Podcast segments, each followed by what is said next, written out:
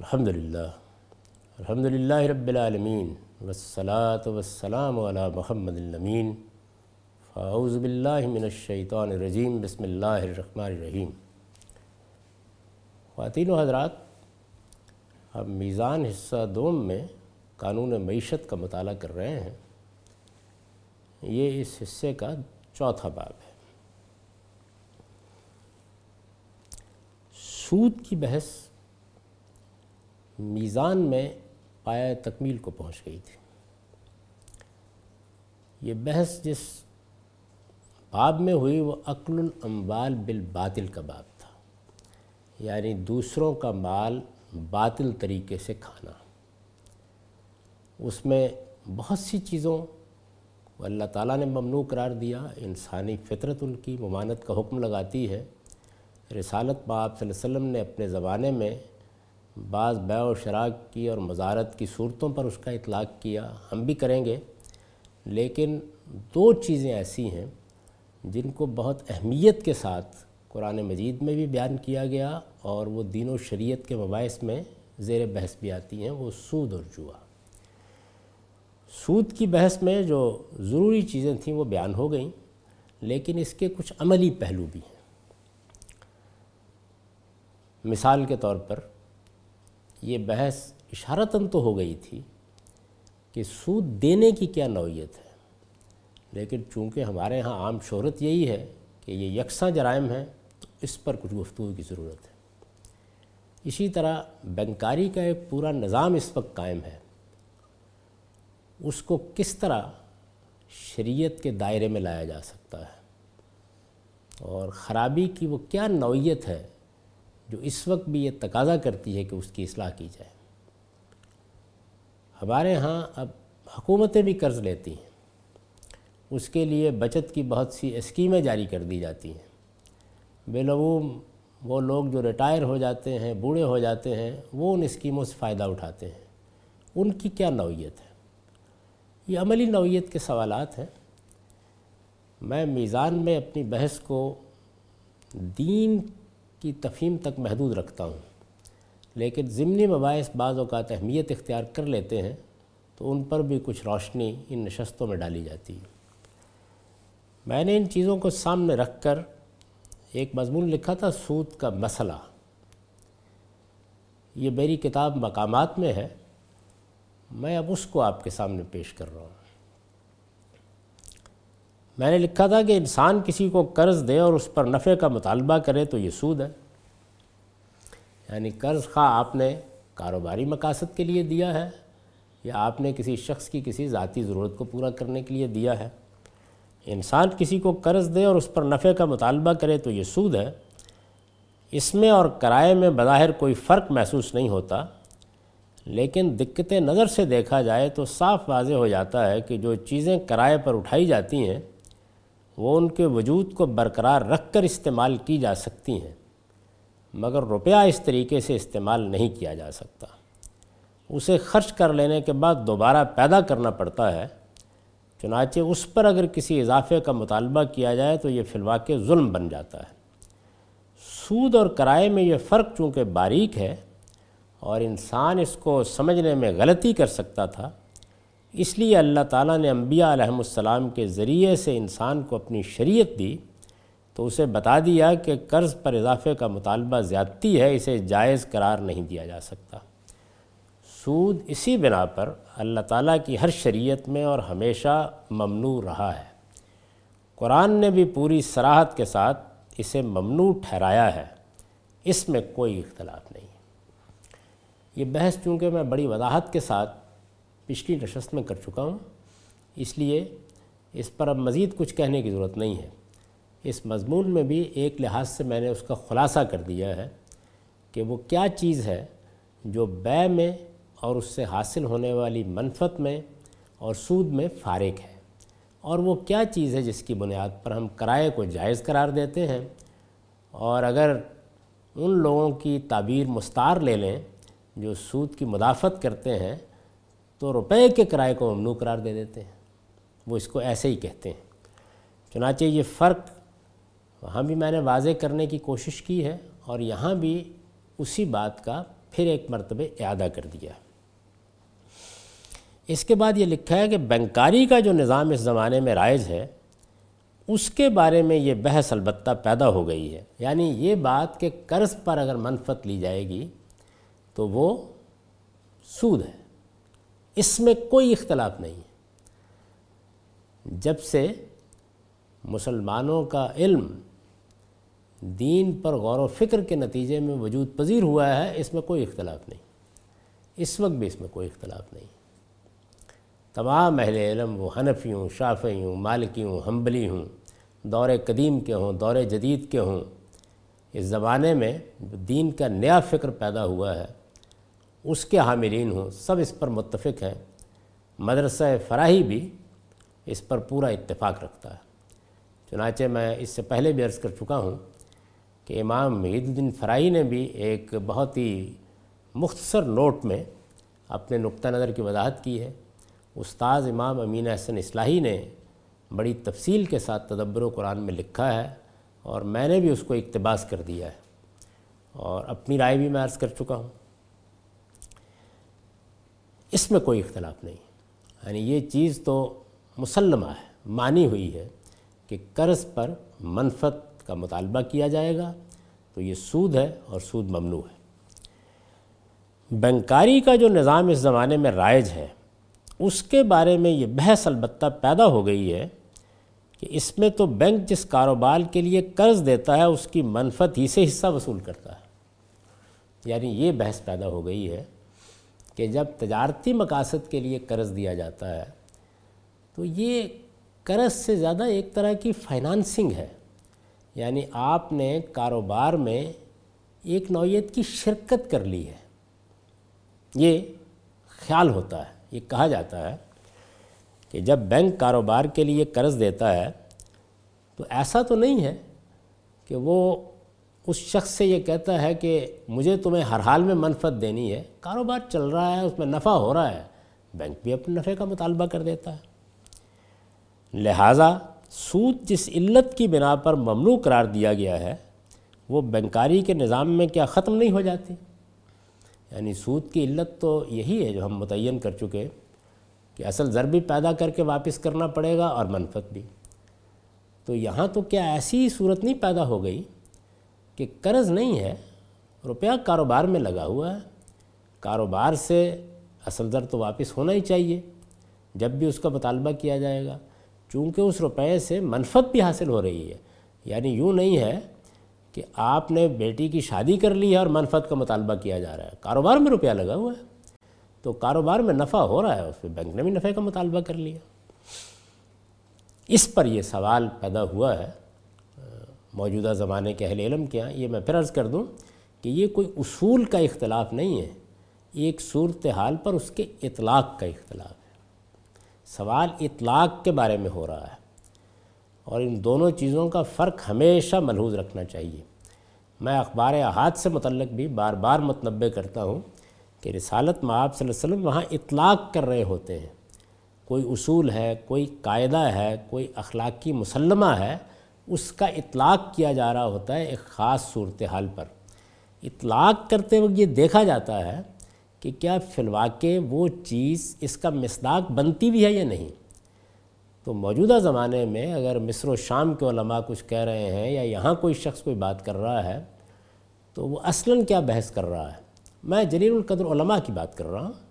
یعنی ان لوگوں کی بات نہیں کر رہا کہ جو سرے سے سود کی حرمتی کے قائل نہیں ہے ہمارا علم سود کی حرمت کا قائل ہے، اس کی ممانت کا قائل ہے۔ سوال صرف یہ ہے کہ بینکاری کے نظام میں کیا وہ علت موجود ہے؟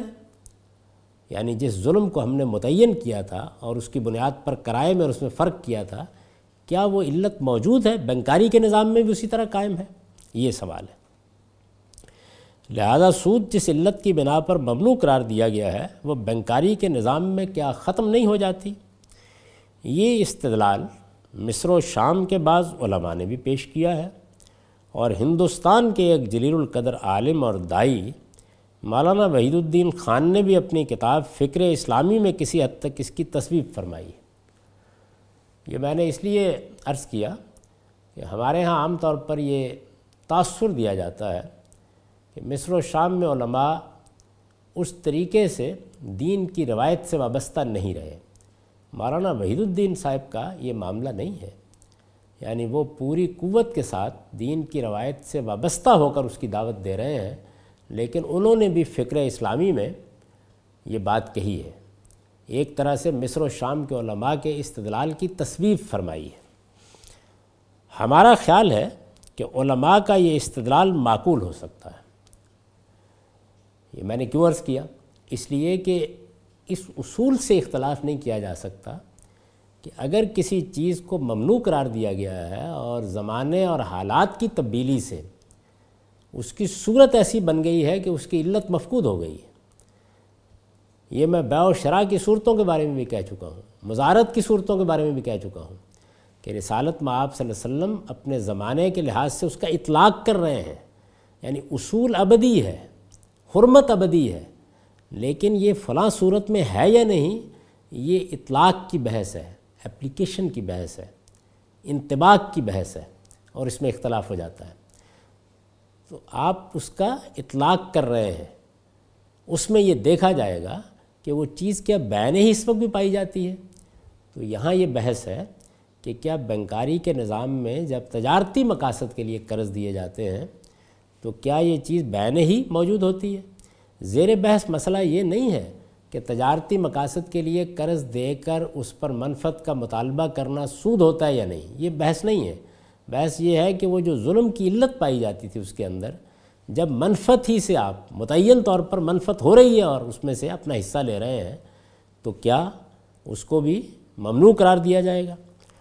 ہمارا خیال ہے کہ علماء کا یہ استدلال معقول ہو سکتا ہے، مگر اس کے لیے ضروری ہے۔ کہ بینک اپنے نظام میں درج ذیل اصلاحات کر لیں یعنی یہ دیکھیے، یہ جو زاویہ نظر ہے، جس کے تحت میں یہ بات کر رہا ہوں کہ یوں نہیں ہے کہ بینکاری کے نظام کو آپ الاطلاق اٹھائیں اور اٹھا کر پھینک دیں۔ نہیں، جو معاملہ کیا جا رہا ہے، وہ فی الواقع قابل غور ہو گیا ہے۔ اس کا جائزہ لینا چاہیے۔ اور میں یہ عرض کر رہا ہوں کہ کچھ چیزیں ایسی ہیں کہ جو اگر درست نہیں کی جائیں گی تو پھر اس پر سود کا اطلاق ہوگا۔ اولاً جس کاروبار کے لیے روپیہ دیا گیا ہے یعنی کاروبار میں روپیہ دیا نا، یہ مان لیجیے کہ اب یہ قرض نہیں ہے، یہ ایک طرح کی فائنانسنگ ہے۔ جس کاروبار کے لیے روپیہ دیا گیا ہے، اس میں نقصان ہو جائے یا کاروبار کسی وجہ سے بند کرنا پڑے، تو منفت کا مطالبہ بھی اسی دن سے بند کر دیا جائے۔ بینک اس کے بعد صرف اصل زر کا مطالبہ کرے۔ یعنی بینک کو یہ حق اب حاصل نہیں رہا۔ جس وقت آپ یہ کہتے ہیں کہ تمہارا کاروبار بند ہو گیا، مجھے اس سے کیا غرض؟ ہے اس میں پچھلے سال بھی کوئی نفع نہیں ہوا، اس سال بھی کوئی نفع نہیں ہوا، مجھے اس سے کیا غرض ہے؟ مجھے تو بہرحال اپنی رقم کا کرایہ لینا ہے، تو پھر یہ سود ہے۔ اس کے سود ہونے میں کوئی شبہ نہیں ہے۔ یعنی اب آپ منفت سے نہیں لے رہے اب منفت کے بغیر بھی مطالبہ کر رہے ہیں۔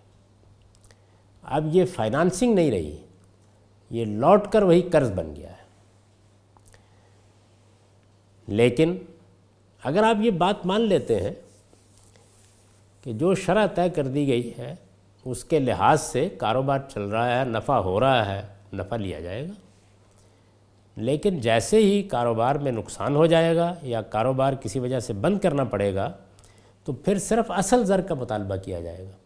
دیکھیے، میں جہاں جو بات کہہ رہا ہوں وہ یہ ہے کہ ہمارے علماء جس بات پر اصرار کرتے ہیں کہ آپ نفع نقصان میں شرکت کریں، یہ ضروری نہیں۔ یعنی اس نقطے کو سمجھنا چاہیے کہ یہ کیا بات کہی گئی ہے۔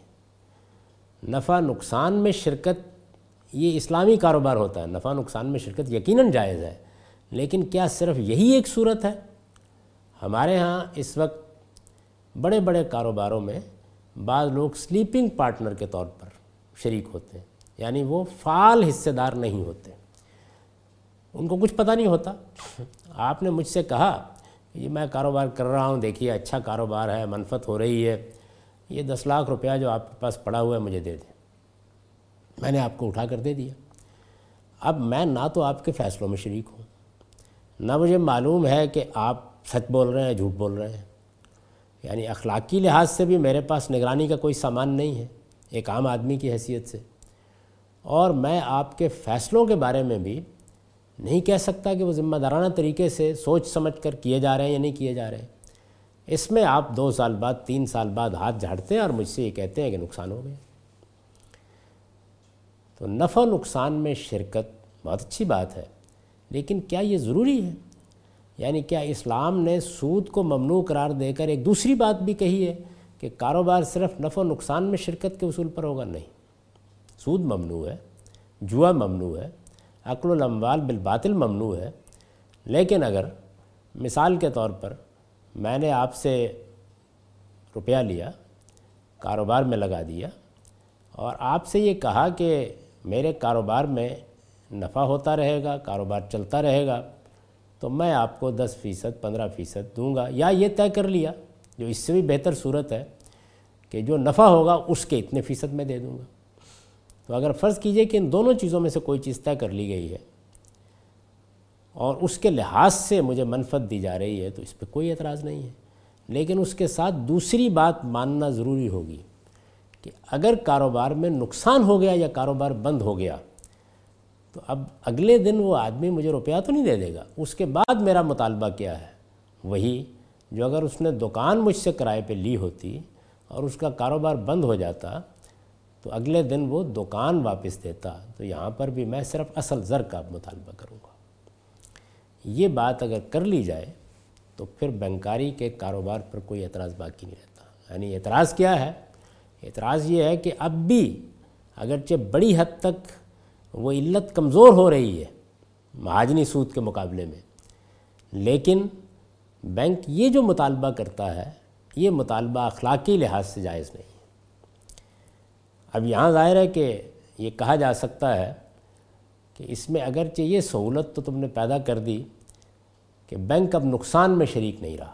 یعنی یہ نہیں کہا جا سکتا کہ میں تو اب اصل در بھی واپس نہیں کروں گا، وہ تو واپس کرنا پڑے گا۔ جیسے کہ قرآن نے کہا کہ اصل واپس کرو۔ تو یہ سہولت پیدا ہو گئی۔ منفت کے بارے میں بھی تم اصرار نہیں کر رہے ہو کہ وہ منفت میں حصے کے طور پر لی جائے۔ وہ رقم کے لحاظ سے بھی طے کیا جا سکتا ہے۔ تو یہ سہولت تو پیدا ہو گئی اور اس پر کوئی اعتراض نہیں کیا جا سکتا۔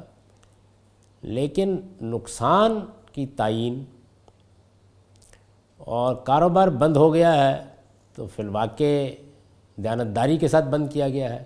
ایسا تو نہیں کہ ادھر سے روپیہ نکال کے کسی اور کاروبار میں لگا لیا گیا ہے۔ یہ وہ چیزیں ہیں کہ جو میری اس تجویز کے بعد بھی سوال کی صورت میں موجود رہیں گی۔ ان کے لیے میں سمجھتا ہوں کہ بنیادی طور پر اگر اس بات کو مان لیا جائے تو بڑے اچھے راستے نکالے جا سکتے ہیں۔ میں کوئی ماہر معیشت نہیں ہوں۔ میں صرف یہ عرض کر رہا ہوں کہ یہ جو بات کہی جا رہی تھی کہ سود بھی ممنوع ہے اور کاروبار کرنے کی یہی ایک صورت جائز ہے۔ میں نے عرض کر دیا کہ ایسا نہیں ہے۔ یعنی یہ دیکھنا ہوگا کہ اب کیا صورت ہوگی۔ اگر یہ ساری چیزیں موجود ہوں تو کیا ان چیزوں کا ہم ازالہ کر سکتے ہیں؟ میں ایک عام آدمی کی حیثیت سے عرض کر رہا ہوں کہ مثال کے طور پر آپ نے یہ طے کر دیا کہ یہ ایک خاص کاروبار میں قرض نہیں دیا جا رہا یا فائنانسنگ نہیں کی جا رہی۔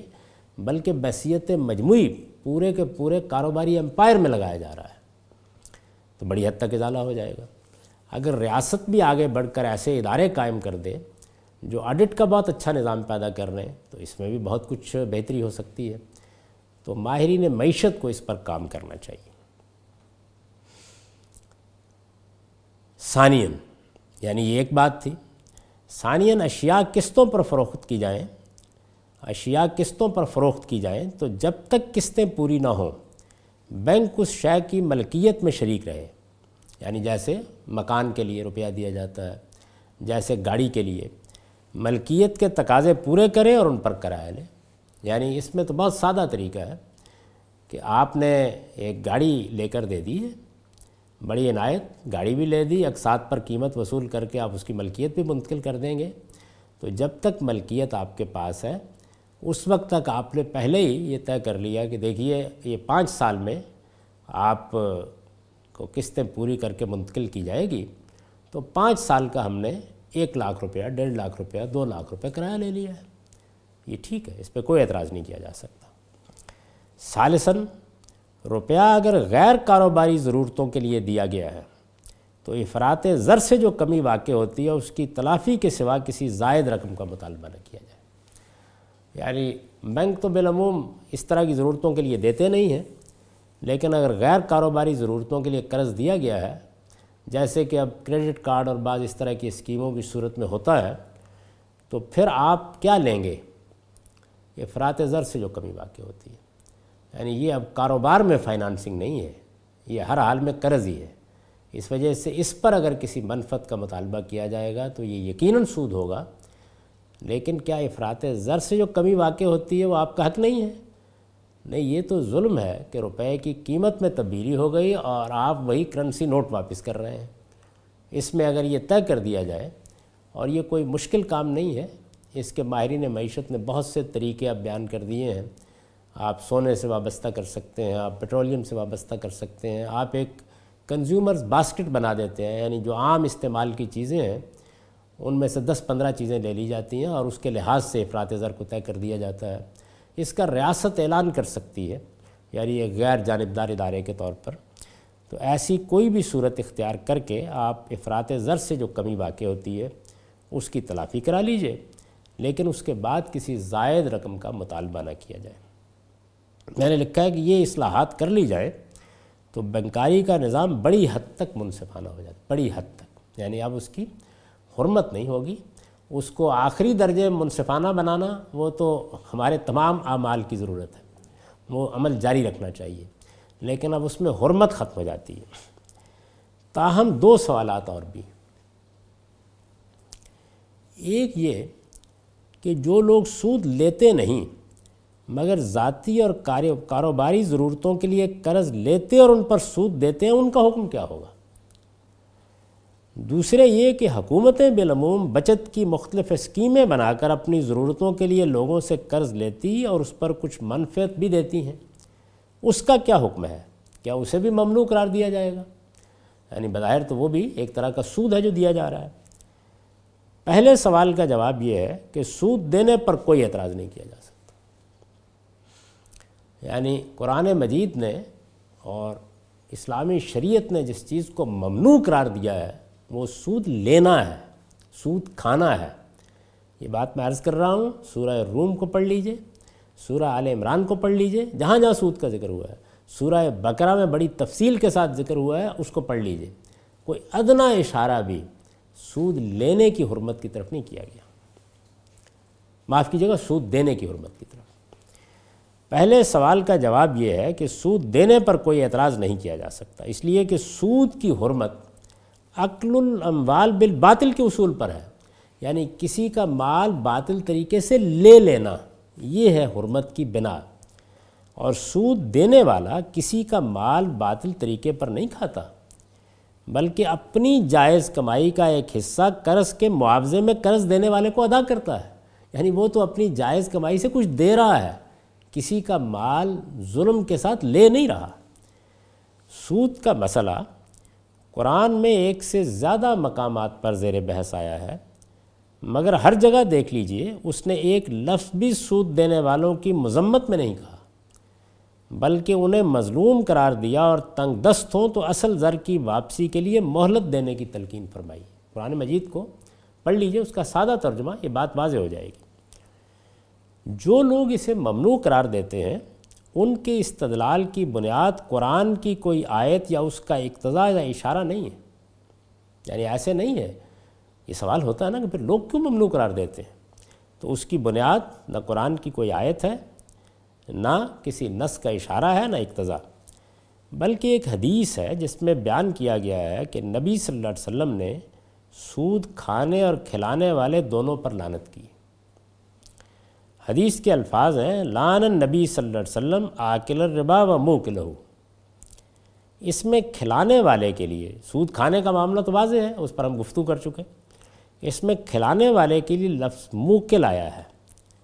لغت کے اعتبار سے اس لفظ کا مصداق یعنی اگر آپ محض لغت کو دیکھیں تو اس کے اعتبار سے اس لفظ کا مصداق سود دینے والے بھی ہو سکتے ہیں اور سودی کاروبار کرنے والوں کے ایجنٹ بھی جو ان کے لیے گاہک ڈھونڈ کر لاتے اور قرض لینے والوں سے مقرر وقت پر سود وصول کر کے ان تک پہنچاتے۔ میں اس سے پہلے بھی عرض کر چکا ہوں کہ سودی کاروبار اس طرح کے نظم کے بغیر نہیں چل سکتا۔ چنانچہ یہ ایجنٹ موجود ہوتے۔ ہیں اس وقت بھی جب بینکاری کے نظام کی اس کو صورت دی گئی ہے تو ایک بڑا عملہ اس کے لیے بھرتی کرنا پڑتا ہے۔ سود پر قرض کے معاملات اگر باقاعدہ کاروبار کی صورت اختیار کر لیں تو اس طرح کے ایجنٹوں کا وجود ناگزیر ہے۔ یعنی ایک تو یہ ہے کہ کبھی کسی آدمی نے، جیسے ہمارے یہاں ڈپٹی نذیر احمد صاحب قرض دیا کرتے تھے، دے دیا اور آپ نے واپس لے لیا، لیکن اگر اس کو ایک باقاعدہ کاروبار کی صورت دی جائے گی تو پھر اس طرح کے ایجنٹوں کا وجود ناگزیر ہے۔ ان کے بغیر سودی کاروبار نہیں چلایا جا سکتا۔ حدیث میں اگر یہی لوگ مراد ہیں یعنی چونکہ لفظ کے لحاظ سے دونوں چیزیں مراد ہو سکتی ہیں۔ تو اب لفظ مختمل المعانی ہو گیا ہے، سری نہیں رہا۔ حدیث میں اگر یہی لوگ مراد ہیں تو کوئی اشکال نہیں۔ ٹھیک، میرے نزدیک بھی یہ تعاون الاسم ہوگا۔ اس لیے کہ یہ سری تعاون الاسم ہے یعنی گناہ پر تعاون ہے۔ سودی کاروبار کرنے والوں کے کارکنوں کی حیثیت سے جو لوگ ان کے لیے سودی دستاویزات تیار کرتے اور ان پر گواہ بنتے ہیں، ان کا معاملہ بھی اسی طرح کا ہے۔ موجودہ بینکاری نظام کا عملہ یہی خدمات انجام دیتا ہے۔ لیکن سودی قرض لینے والے کو کسی طرح بھی تعاون الاسم کا مرتکب قرار نہیں دے سکتے۔ یعنی اب یہاں میں نے سوال کیا پیدا کیا ہے کہ جب یہ کہا جائے گا کہ سود دینا بھی اسی طرح ممنوع ہے تو وہ کیا اصول ہوگا جس پر آپ یہ کہیں گے؟ عقل الاموال بالباطل تو وہ ہے نہیں۔ یعنی اس میں کسی کا مال ظلم کر کے کھایا نہیں جا رہا، کسی پر کوئی تعدی نہیں کی جا رہی، پھر کیا وجہ ہوگی؟ تو ایک ہی وجہ ہو سکتی ہے کہ اس کو تعاون الاسم قرار دیا جائے یعنی گناہ پر تعاون۔ تو اس وجہ سے میں یہ کہہ رہا ہوں، لیکن سودی قرض لینے والوں کو کسی طرح بھی تعاون الاسم کا یعنی گناہ پر تعاون کا مرتکب قرار نہیں دے سکتے۔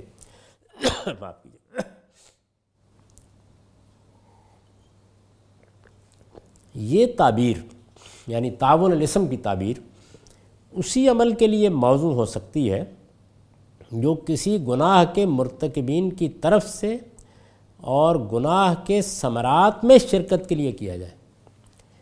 سودی قرض لینے والے سود خاروں کی معاملت کے لیے نہیں، اپنی ذاتی اور کاروباری ضرورتوں کے لیے ان سے قرض لیتے ہیں۔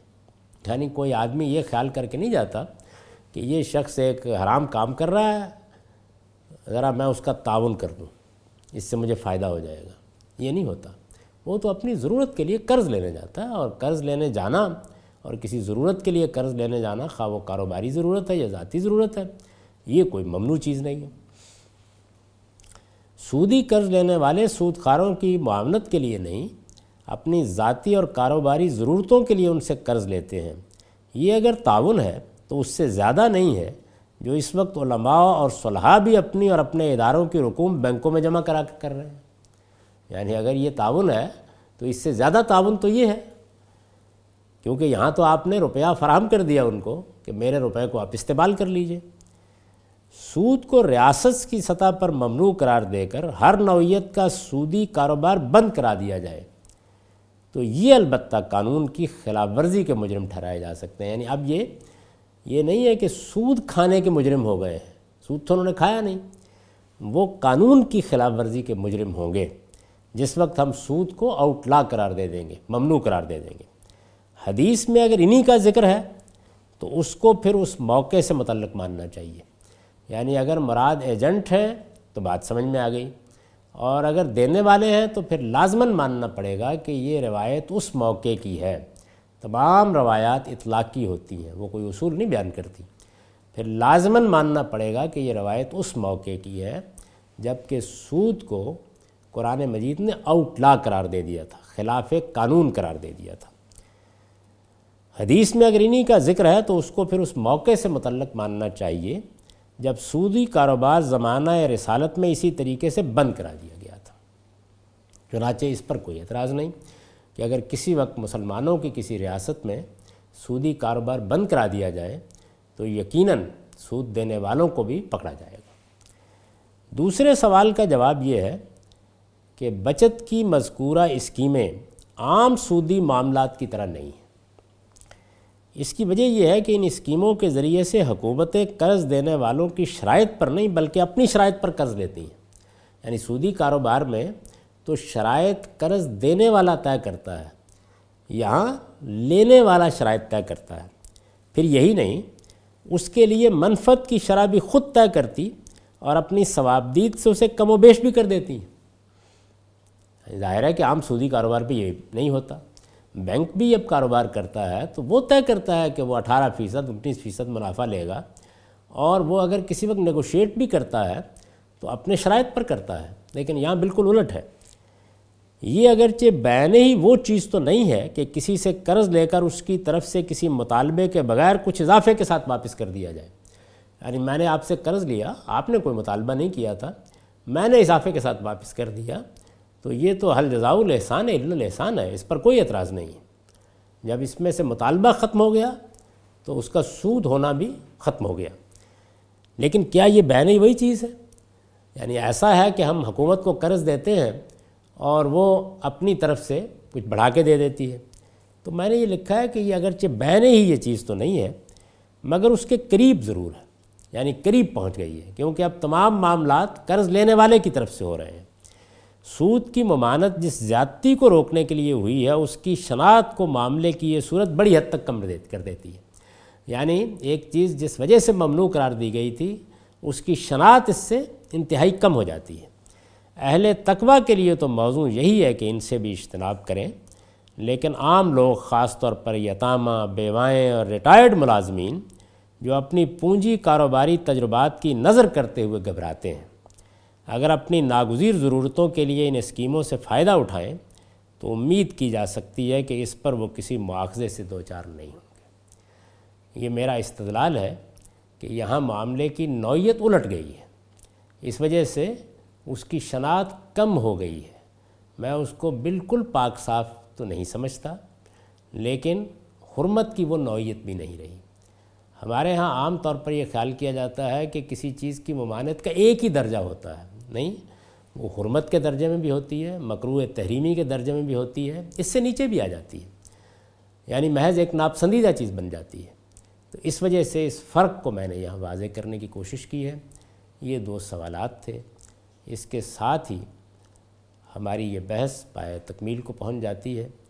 اگلی نشست میں ہم اب تحریر و شہادت کے باب کا مطالعہ کریں گے۔ اقول و قولی حاضہ وستغفر اللہ لی ولکم ولسائل